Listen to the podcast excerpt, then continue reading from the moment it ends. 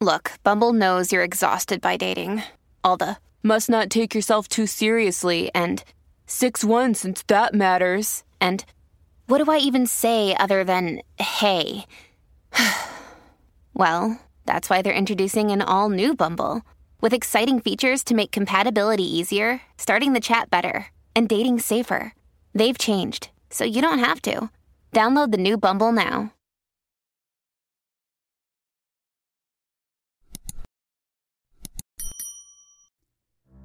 In the early winter of 1998, a group of 30 campers aged between 15 and 19 disappeared at a campsite in Pennsylvania. Several possessions and pieces of equipment were salvaged from the site, including climbing equipment and various items of technology. One of the clues depicting the events leading up to the incident lies in a notebook containing a set of diary entries, uncovered at the foot of a tree stump about a hundred meters from the campsite. The entries span approximately over a four week period, dating from November 26 to December 20th. Thursday, November 26, 1998. So I've got this new diary for my birthday present last week, and since I've nothing better to do than write in it, that's what I'll do, I guess. Diaries are so damn hard to maintain. The first two pages are always as neat as ever, then the rest all goes to shit. At least, I know that's what all my school books are like. Going camping with friends tomorrow. There's nothing on my mind, really, just packing stuff and probably doing some leisure activities to kill time. Friday, November 27th, 1998. Hooray! We've arrived at campsite and it's raining. The weather sucks and cold is horrible, but at least they said it might snow throughout the weekend. Then we can roll down the hills. Despite all the trouble experienced during our arrival, the hills and mountains in this part of America are pretty damn beautiful. We spent the rest of our hours snapping photos of ourselves on the mountains, soaked in rain and our own sweat. Looking forward to tomorrow. The guy organizing the trip says he's got some fun activity planned. But I bet you five bucks, it's just a simple walk. Sunday, November 29th, 1998. I skipped yesterday's entry. Well, it's not like anyone's forcing me to write or anything. I just, well, I kind of feel guilty when I don't. And it turned out the fun activity was an orienteering game of some sort. At the end of the day, I just collapsed onto my sleeping bag and died. Monday, November 30th, 1998. And what did I say about my handwriting? I just looked at yesterday's entry and it looked like it had been written by a hobo. Seems I've given up with the neatness obsession already. Tuesday, December 1st, 1998. I'm trying so hard not to miss a day. Hate leaving a blank space for the date. Still, it would be better to have more than just one sentence in the box. The fourth day in the tent and I'm still alive. But Jack doesn't look like he's having a great time. Vomited twice today, and he hasn't eaten since. He stays in his tent all day. Hopefully he gets better after a few days. We can't send him home in the middle of the expedition. Friday, December 4th. Look at all these days I've missed. I need a shower. Saturday, December 5th. Really quite worried for Jack. He seems to be sick in the head now, just not his stomach.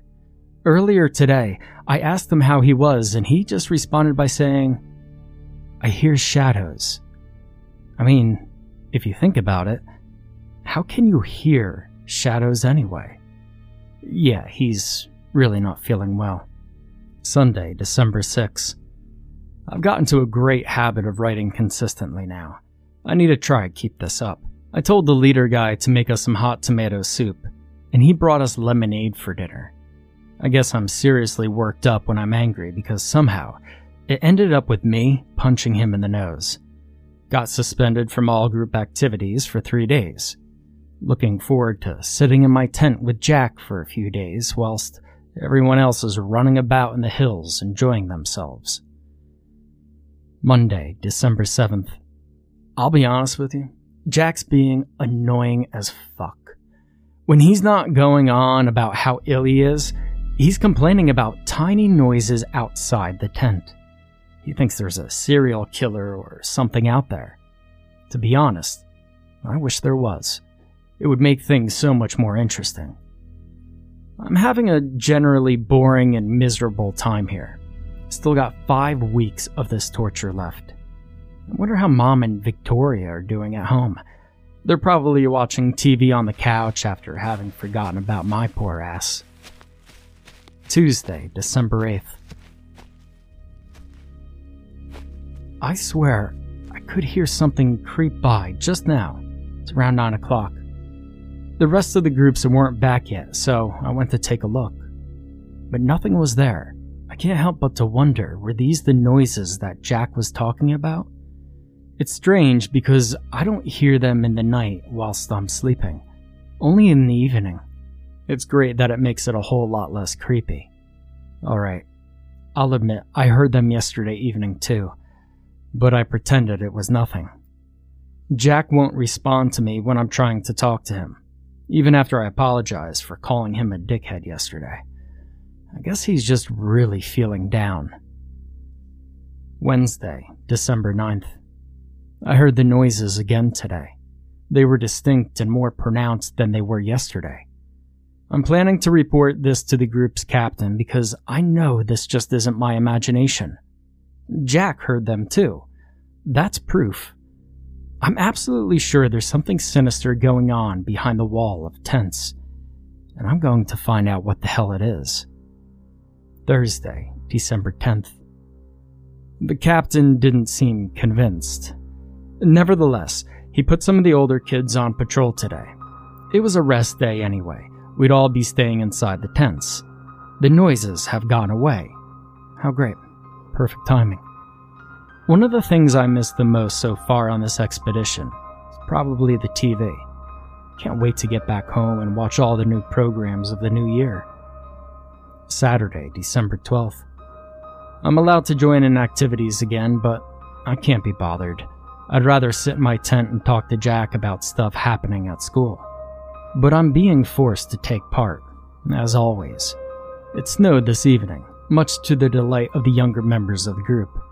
For some reason, I'm not in the mood for anything today. Didn't even touch a single snowflake. Sunday, December 13th. I can hear crunching noises outside the tent. Kind of creeping me out. Tuesday, December 15th. Oh shit. I hear screaming of some sort in the distance. I was planning to start writing a long emotional entry about how tired I am in the morning, but well, I'm just gonna check. Wednesday, December 16th. Oh my god. Help me, I can't. Remaining length of entry unscripted due to illegibility. Friday, December 18th. Great. I've just discovered I'd brought my diary along with me in my backpack. I'm in hiding, terrified I could die at any minute right now. What a great way to kill time. I thought I saw something in the corner of my eye on Monday. Looking around, I tried to spot what it was whilst packing my backpack. I heard those crunching noises behind me again. Even though it was early in the morning and I'd just regained half of my consciousness, I unzipped the tent and peeped out. There was nothing peculiar in front of me, so I dragged myself outside and turned around to face the direction the noises were coming from. First, I couldn't quite make out what the patch of blurry red and pink on the ground was. But then, as I zoned back into reality, I realized it was a human. Jack, lying on the floor with his innards flying everywhere. He was shaking violently as blood ran down his neck and down the side of his shirt. At first glance, my mind was so startled by the sudden macabre scene that it refused to comprehend what it saw. Just stood there. I was in utter silence, frozen, total fear. Worst of all, Jack was completely silent. But I could tell he was in immense pain as he seemed to be gargling and choking, flailing about all over the place.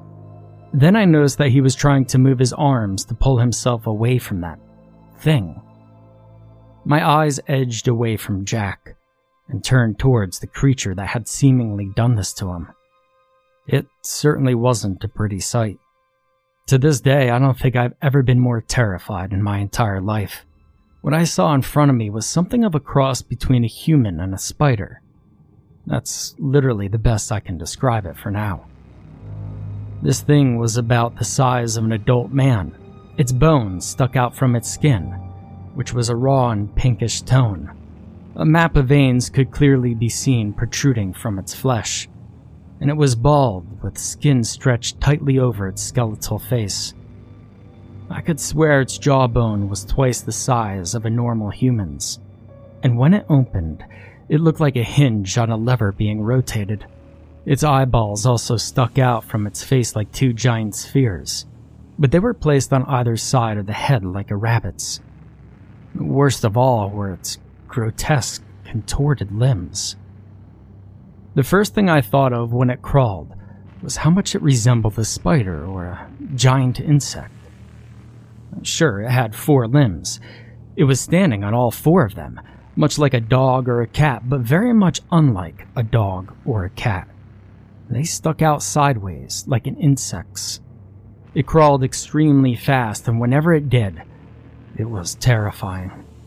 About two seconds later, I realized my life was in danger. I saw the creature sniff the air as it turned its head unnaturally 180 degrees to greet me with its wide grin. And suddenly, it began to scuttle towards me at a hundred miles an hour, writhing and bending in places I never thought possible. I snapped out of my petrified state and ran as fast as my legs would allow, screaming and crying as I thought of my own innards being torn out by the creature's dagger like teeth as I choked to death on my own blood and pain. I wasn't even bothered to throw my backpack off my back. All I wanted to do was get away. To be completely honest, I didn't run because I thought I'd be able to escape from it or anything like that. No, I ran because I was trying to get away from that horrifying face I'd seen. It was one of the only times in my life that I'd ever thought I was truly going to die. Luckily for me, my climbing skills saved my life that time. I knew I wasn't going to outrun it, so I headed for the forest in search of anything that would fuel my survival for at least a few more seconds. Grabbing the branches of a tree, I pulled myself up with all my might as the thing crawled closer, and I worked my way up step by step. There were tears and snot everywhere, leaking down my face as I desperately tried to save myself. Sitting on the branches, I shook as I watched the creature intently, trying to crawl its way up. After a few seconds, I was so relieved and utterly delighted that I almost wanted to laugh. it couldn't climb. I was safe for now. I watched it snarl and slither back to the camp area. I could feel a sinking feeling in my stomach as I thought about the rest of the campers. With that thing around, they stood little chance of survival. But I wasn't getting off that tree until I was completely sure it was gone.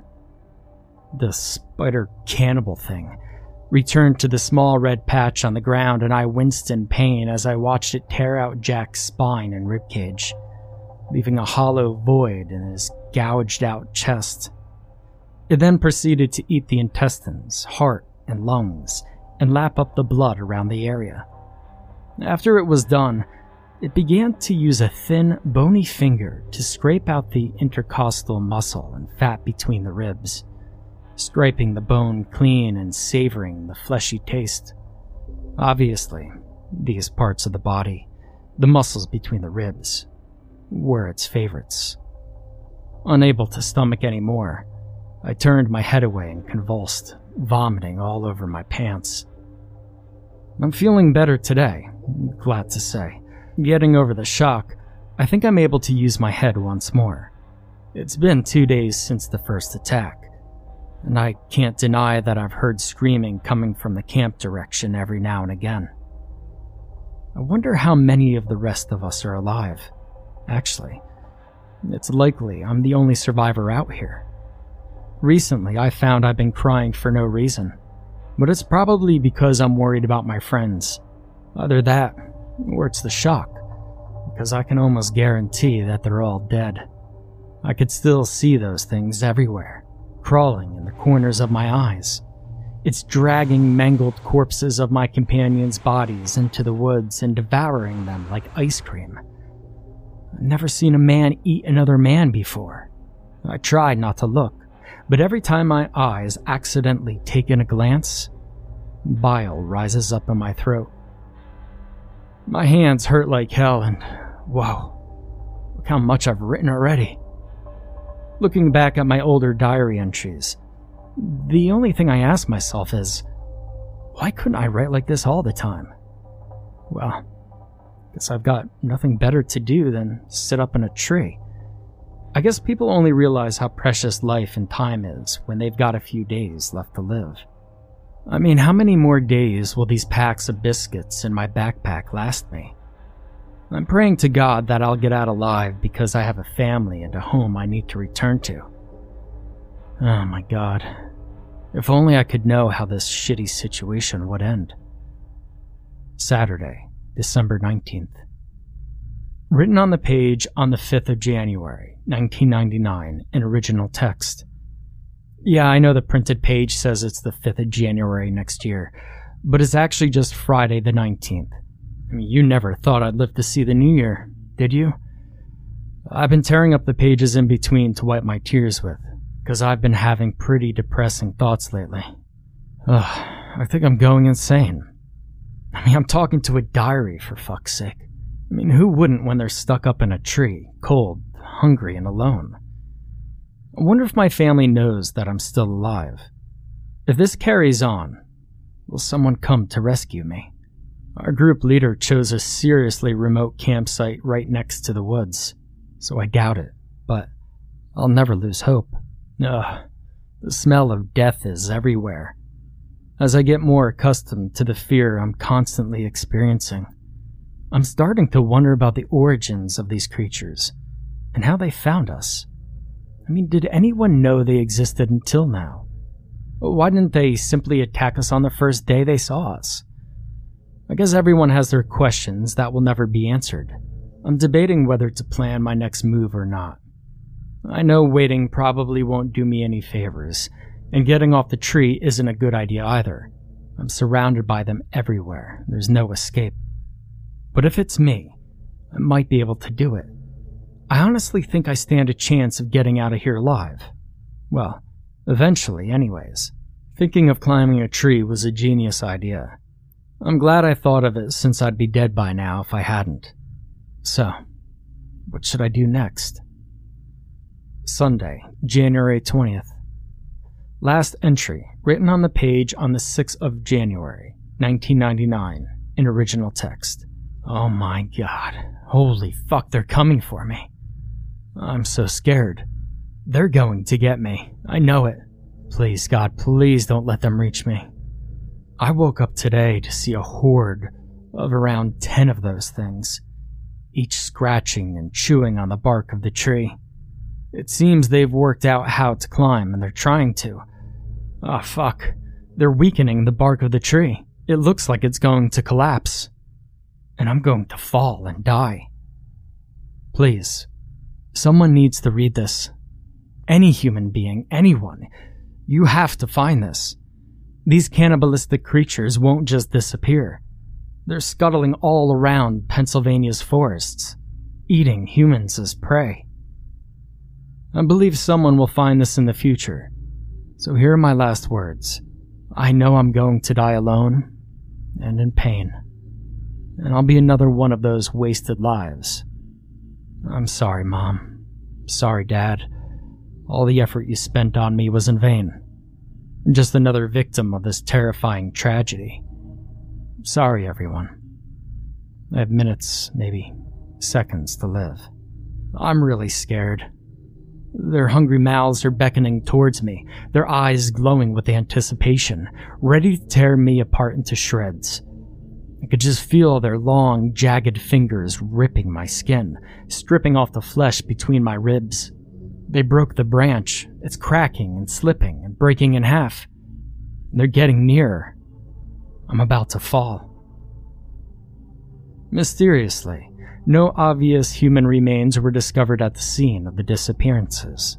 There have been many attempts to locate the creatures described in the entries after it was released to the public, with the creature being named the spider cannibal, as used in the context, with all attempts failed. However, several minuscule spots of dried blood and bodily fluids have been discovered all around the scene, and police are offering a quarter of a million dollars to anyone able to provide trustworthy information in the hunt for the missing bodies at the camp. Chapter 2 Return to Pennsylvania. Part 1 It's been exactly three years since I saw my girlfriend Anne, with the last time being at the airport in Pennsylvania. I lived in PA for most of my childhood, but decided to pursue my studies abroad first in California, then in the UK. Returning to PA was by no means an easy journey. Taking study leave was a piece of cake. However, my part time job wasn't enough to fund my ticket fares, so I'd have to work night shifts and extra hours to be able to save up for that single excursion. Moreover, I needed to see Anne desperately. I was afraid our relationship would deteriorate if I didn't play my part. To me, Anne was the most beautiful girl in the world. We'd known each other since elementary school, and we'd never lost contact until January, the year before last. She said a close friend had gone missing in December after a camping trip, and the authorities were unable to trace her body, leaving my girlfriend absolutely shattered. From then on, her emails were brief and sharp, and we gradually stopped calling or messaging each other altogether. I tried to contact her on her birthday, but even then my efforts were still futile. Though I understood why she was upset, she never even bothered to discuss the incident with me, nor did she rely on me as a source of comfort. It was as if she'd thrown me out of her life. Following this temporary mess in our relationship, I soon considered that I was the one to blame. I was selfish and only worried about our connection, knowing little to none about the incident she kept referring to. I searched for Pennsylvania news on this and realized that I'd been much more behind than I thought I was. Two whole years behind, in fact. Since my mother, the only remaining member of my family left alive, died just after I went abroad, I had no close relatives to keep in touch with. However, still, it was hard to believe I'd missed such an incident occurring in my hometown.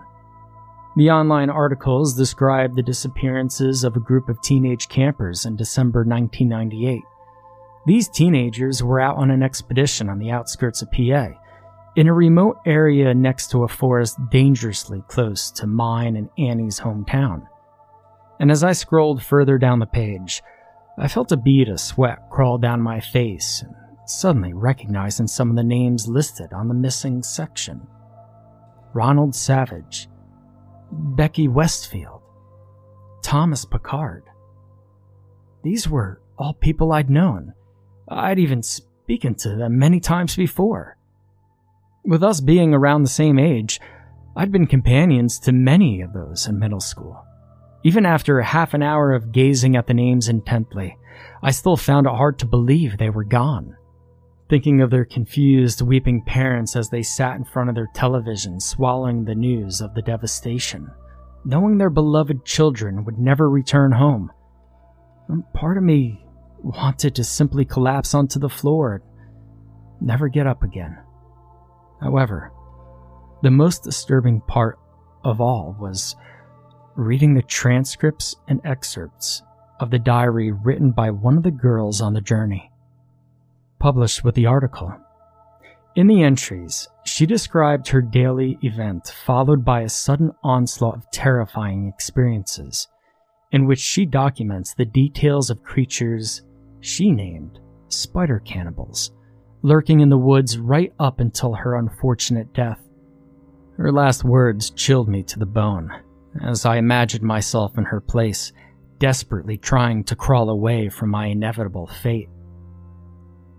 I considered these creatures, which she labeled as spider cannibals, in one of her entries. I noticed the term was fairly inaccurate, as it implied that the creature was a spider which ate its own species, when in fact it was something completely different. Whatever it was, I instinctively found myself feeling concerned for Anne's safety, even though it had been two years since those things were first spotted, and haven't been seen since. It was creepy, even frightening to think about all that evidence which should have been at the scene, like bodies and bones and blood and stuff. None of that was anywhere to be found. After a whole year of roaming around for clues, police have declared the area safe, even though they couldn't salvage any useful clues within that period of time. The ongoing investigation continued. However, the citizens became much more relaxed and lighthearted about the situation as time wore out the effects of the shock. Another point which came across my mind whilst surfing online was that this had become an extremely controversial and heated topic.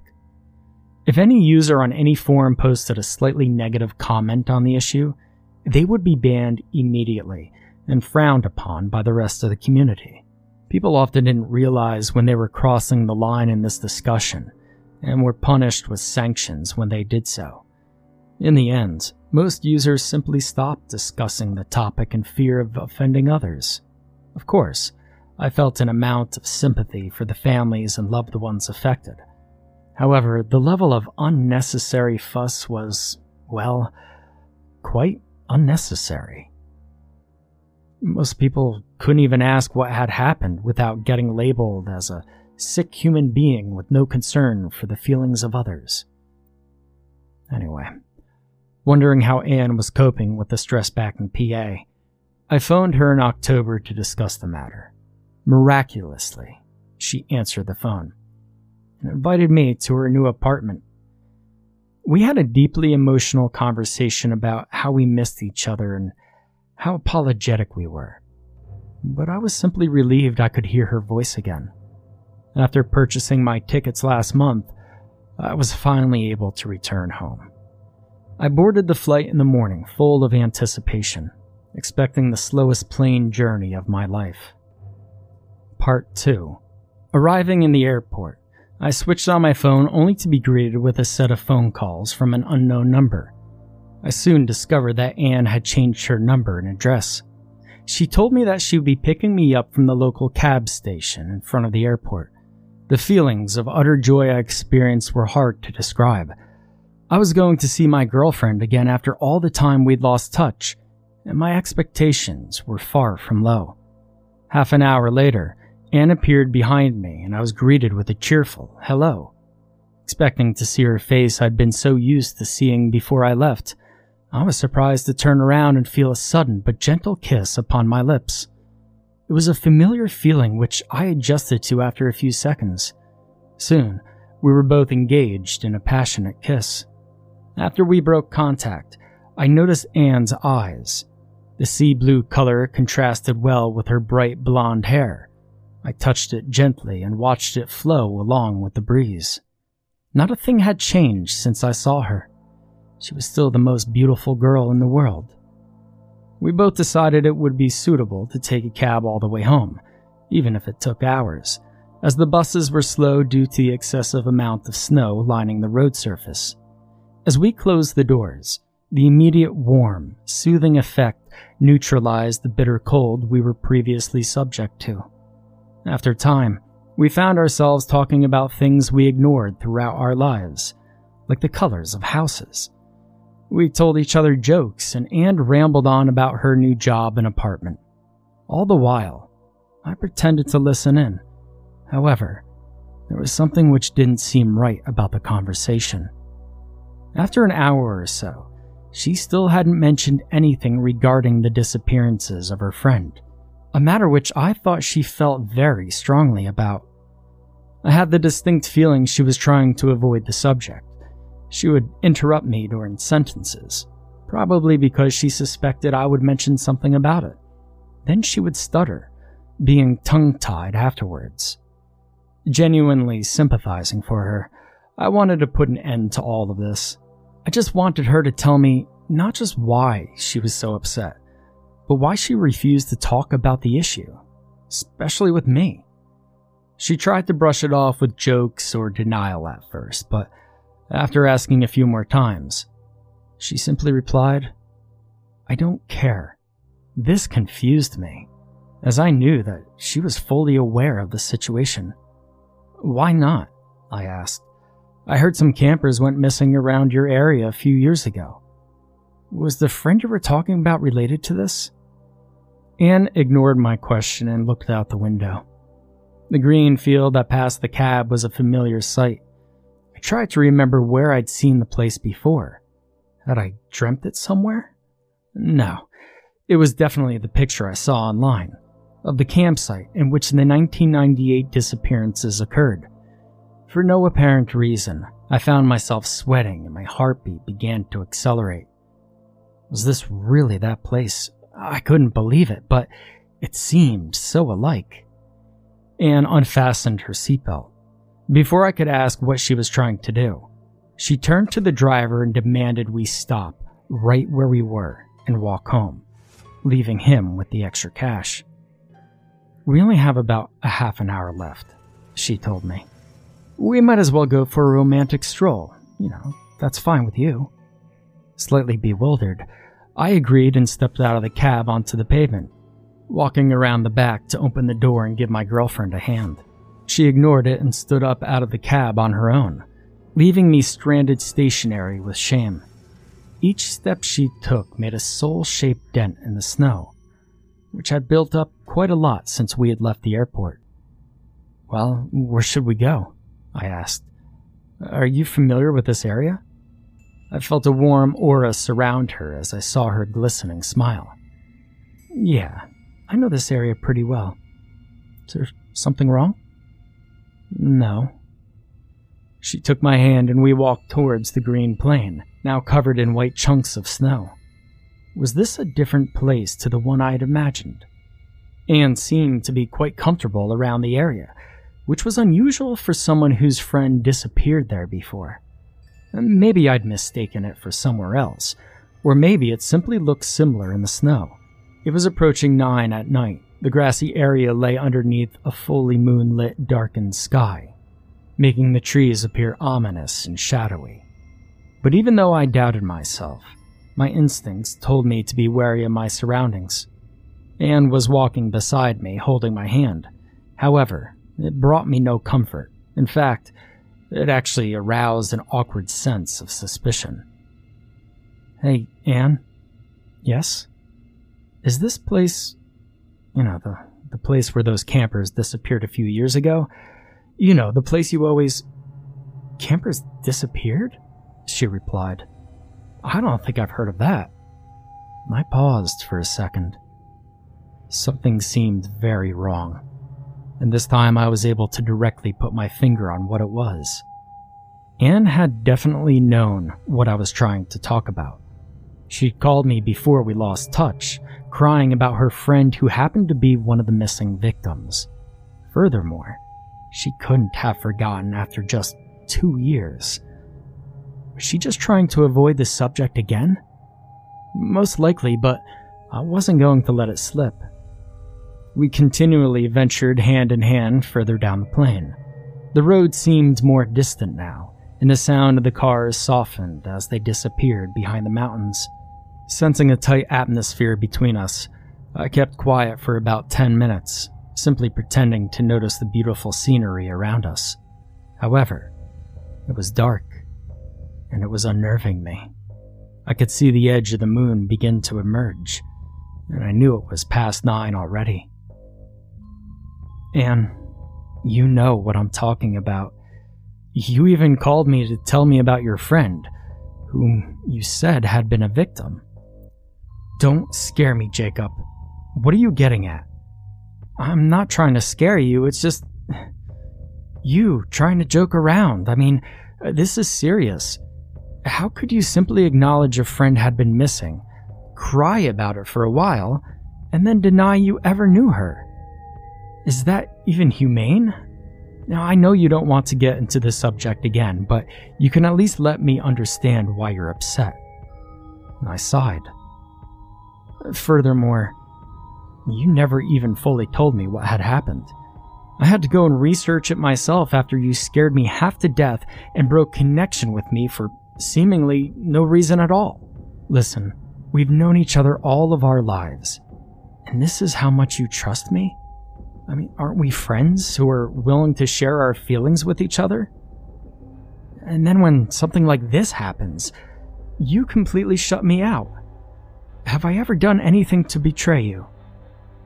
Anne was quiet. She didn't answer as we kept on walking deeper into the forest. It was at that moment I noticed we weren't walking towards the city like we should have been, but we were walking in the opposite direction, straight into the trees. Hey, Anne, where are we going? Even I know the city isn't this way. We're going in a completely opposite direction. What's up with you? She was still silent, as I expected. I looked down at her. Her blonde hair looked much messier than before. The moonlight shone upon her fur coat, which was ripped and torn everywhere, almost like rags. How come I hadn't noticed that before? She didn't look half as beautiful now as when I first saw her a few hours ago. And as my gaze moved down towards her gloves, I spotted a thin red mark below her wrist. A cut, perhaps. I pushed her sleeve up her arm, but she didn't seem to respond. Concealed underneath the fabric were several lines of scars, some deeper than others. I took off my gloves to feel the texture of her arm. The patch of skin around the marks was cracked and sensitive. My feelings of anxiety turned into dread and shock. She'd been cutting her wrists. What's wrong? She asked. You aren't as talkative as before. Cat got your tongue? I jumped. Her voice made my blood run cold. All the warmth had been sucked out of the previously elegant sound. Now it was as cold as the snow surrounding us. I don't blame you for my misery, but I'm afraid you're simply unlucky to be caught up in all of this. If it weren't for me, you'd be enjoying a content life somewhere else, not having to suffer your fate. A hint of a smile appeared on her face. It both confused me and terrified me at the same time. Her words made no sense, yet she seemed to be so sure of what she was saying. What do you mean, my fate? Snap out of it, for goodness sake. Just tell me what's going on and I'll try to help you in any way I can. You don't have to be nervous. Even though I directed it towards her, I knew I was being hypocritical. I was quite sure that I was the only nervous one around. Sorry, but it's too late. I'd known her since childhood. She's gone and you can't help bring her back. Anyway, what could you do to help me, Jacob? If I tell you, what are you going to say? You feel sorry for me and then forget about it later? To tell you the truth, you're nothing more than a stranger to me. But I only stick by you because I don't want to hurt your feelings. My only friends died here, and my family doesn't care about me anymore. And we've known each other for years, and I know your family cares about you. How could you say that? I don't care about anything. She smirked. Before I could reply, I heard the sound of metal scraping as I suddenly saw my own reflection staring back at me.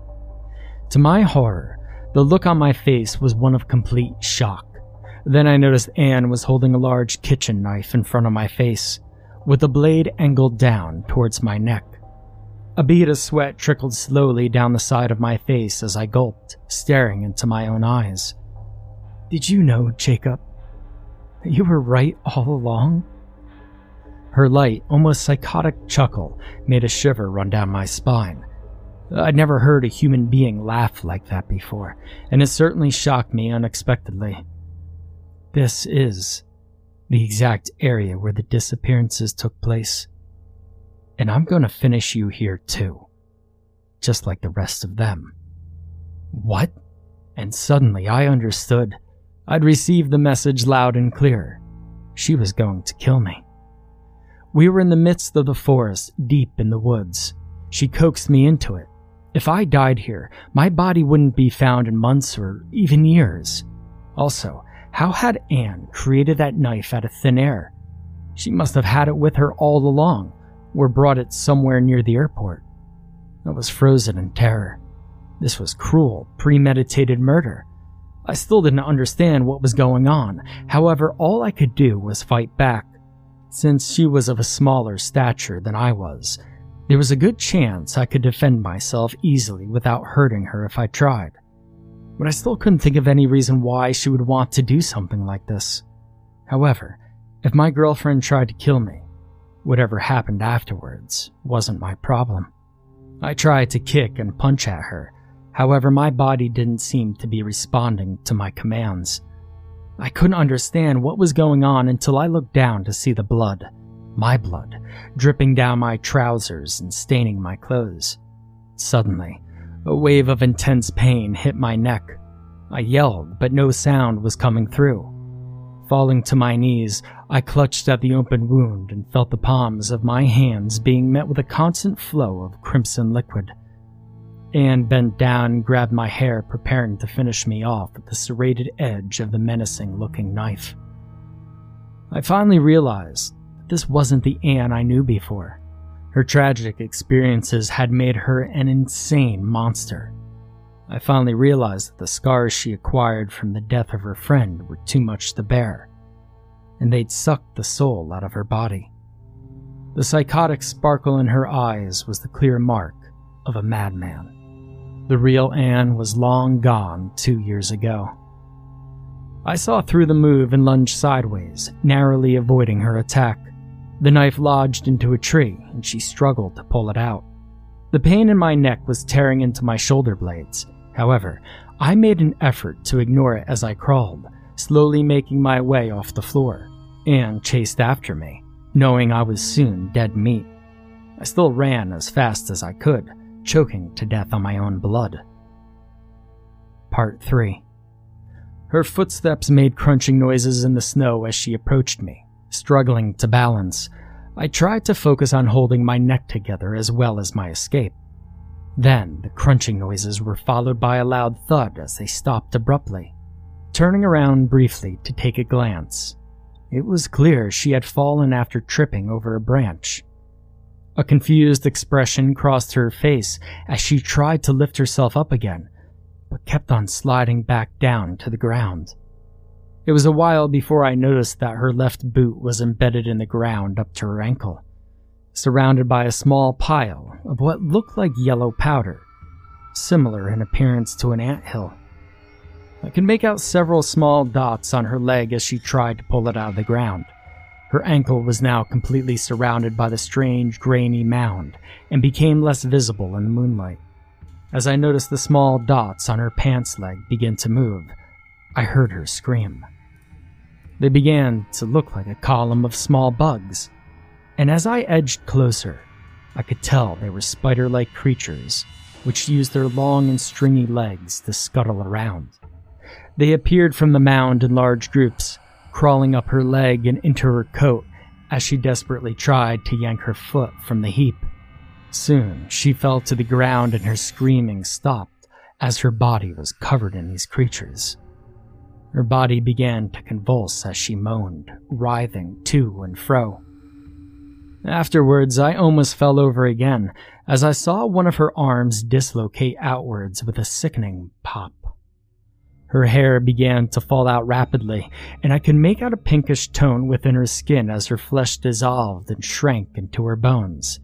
Another arm, followed by a leg, twisted away from her body as her eyes began to jut out of her skull from the effect of her tightening facial skin. As I pieced each aspect together in my mind, I recognized the image I was seeing. It was the same image in my head as I read the diary entry of the missing girl as she was describing the creature she had seen.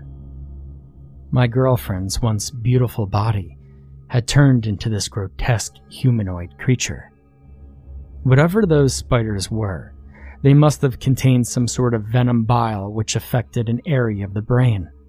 Either that, or they simply entered the brain themselves. Gradually digesting my thoughts, my mind turned to the girl's diary entry I read not that long ago. She was in a similar situation to myself, standing a few feet from a potentially lethal spider cannibal. What had she decided to do?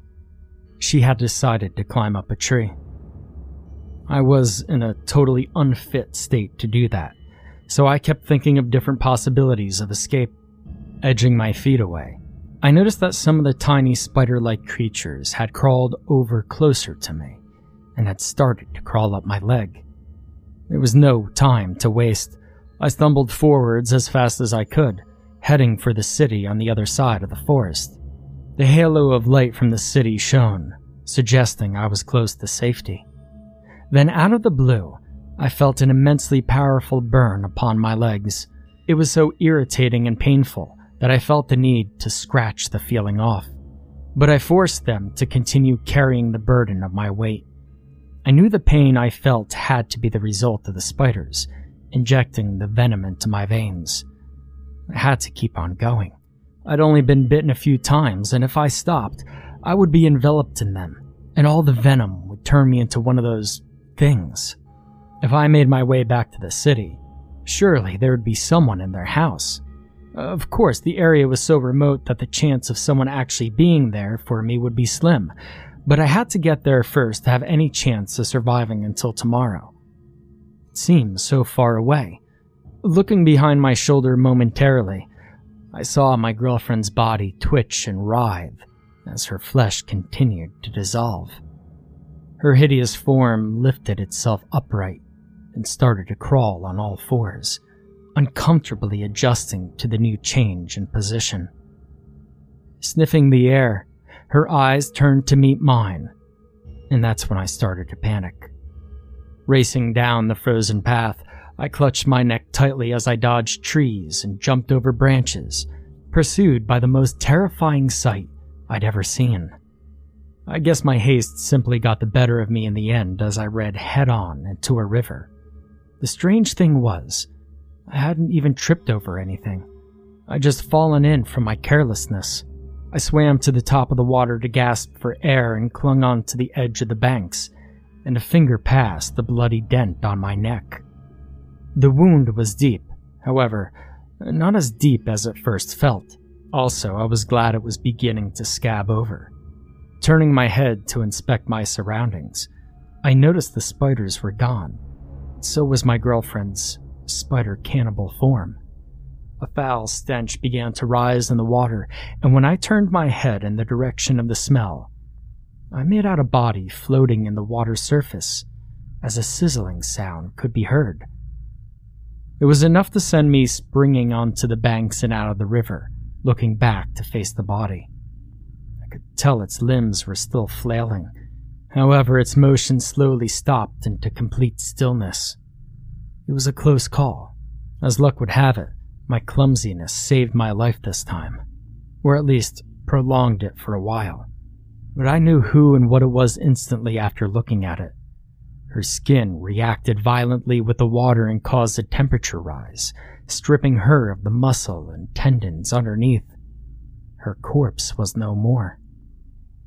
A minute later, I felt a tear run down my face. Seeing the spiders scuttle across the twisted arm of the corpse which lay on the bank acting as a bridge, I quickly turned to escape.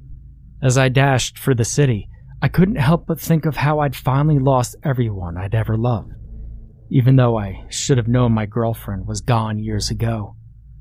My family was dead. Many of my friends had gone missing, and more were probably dead. And now my girlfriend Anne had been taken away from me, the final victim of the unfortunate death streak I seemed to carry around. I thought about that kiss Anne had given me at the airport. It felt so passionate, so real.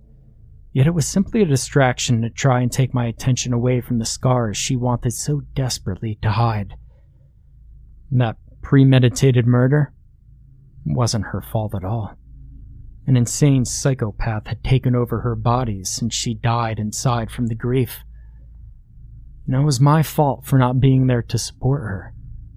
And even if I survived all of this, how could I live with myself knowing I took part in causing my girlfriend's death? And then what would I do with my remaining 70 or so lonely years of life afterwards? The burn in my legs returned, and I understood what had happened. Even though the spiders were far behind, the venom they injected into my legs had remained and would soon take effect, turning me into one of those spider cannibals. I too would soon be gone, whether I wanted it or not. Millions of tiny bugs had crawled onto Anne's body lying in the water and had started to eat away at the remaining flesh and bone. Then a thought hit me. The disappearances in 1998. The spiders must have first bitten several of the campers, causing them to contact the infection and turn into the creatures, killing off other humans to provide carcasses for the spiders. After this, the remaining venom in their bodies would slowly kill them off, and the spiders would devour every dead thing in sight. Now, assuming my theory was correct, these spiders must have been a very well adapted species which only appeared underground in a certain area of this forest in cold conditions. The teenagers hadn't disappeared. Their remains had simply been eaten by these tiny malicious insects. If only my phone hadn't gotten wet and had battery left, then I might have been able to call the police. Cursing my misfortune, I turned around and ventured on with all my strength, weeping out loud. And after all, I could do little else.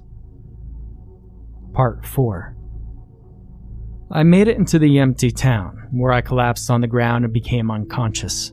Sadly, it turned out that the town was in fact quite deserted as I expected, and not a single soul laid eyes on my presence during the night. In the morning, I found myself lying on the grass. My head felt dizzy from the blood loss, but I was glad I made it had not perished the previous night. It was then that I noticed my arms had bent slightly outwards. My heart started to race. I tried to pull them back in to feel the wound on my neck, but they simply wouldn't bend that way. My legs were still fine, but the skin looked slightly pink and raw. I recognized several strands of my brown, medium length hair piled on the floor, and my hips had sunken inwards, creating a cavity where my stomach should have been. The venom was overtaking me slowly. The poison was taking effect. To my delight, I kept surprisingly calm after a while. Since there were no spiders to dispose of my body, what would happen to me? Would I wander into the town and get shot, or would I simply die of the venom poisoning? I hope that maybe one day a scientist would find my body and use it for research to save other lives instead of leaving me here to rot. So, at the moment, I'm still feeling generally relaxed. But I can't deny that I'm quite anxious. Will death hurt, or will God take it easy on an innocent bloke like me? Even if I stay alive, I've nothing to live for.